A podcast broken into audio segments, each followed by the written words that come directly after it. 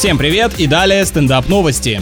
Американец удалил часть мозга, чтобы перестать бояться смерти. Получается, у кого-то в голове не хватает, а у этого, наоборот, немного лишнего было. Выходит, горе от ума. Операция была единственным способом избавиться от сильнейших панических атак, которые неуклонно прогрессировали. Процедура помогла, а парень вышел из больницы уже на третий день, потому что окончательно страх потерял.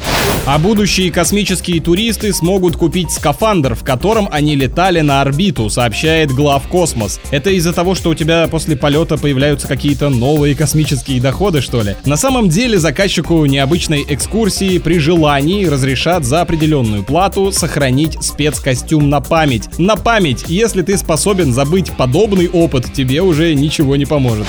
На этом пока все. С вами был Андрей Фролов. Еще больше новостей на нашем официальном сайте energyfm.ru.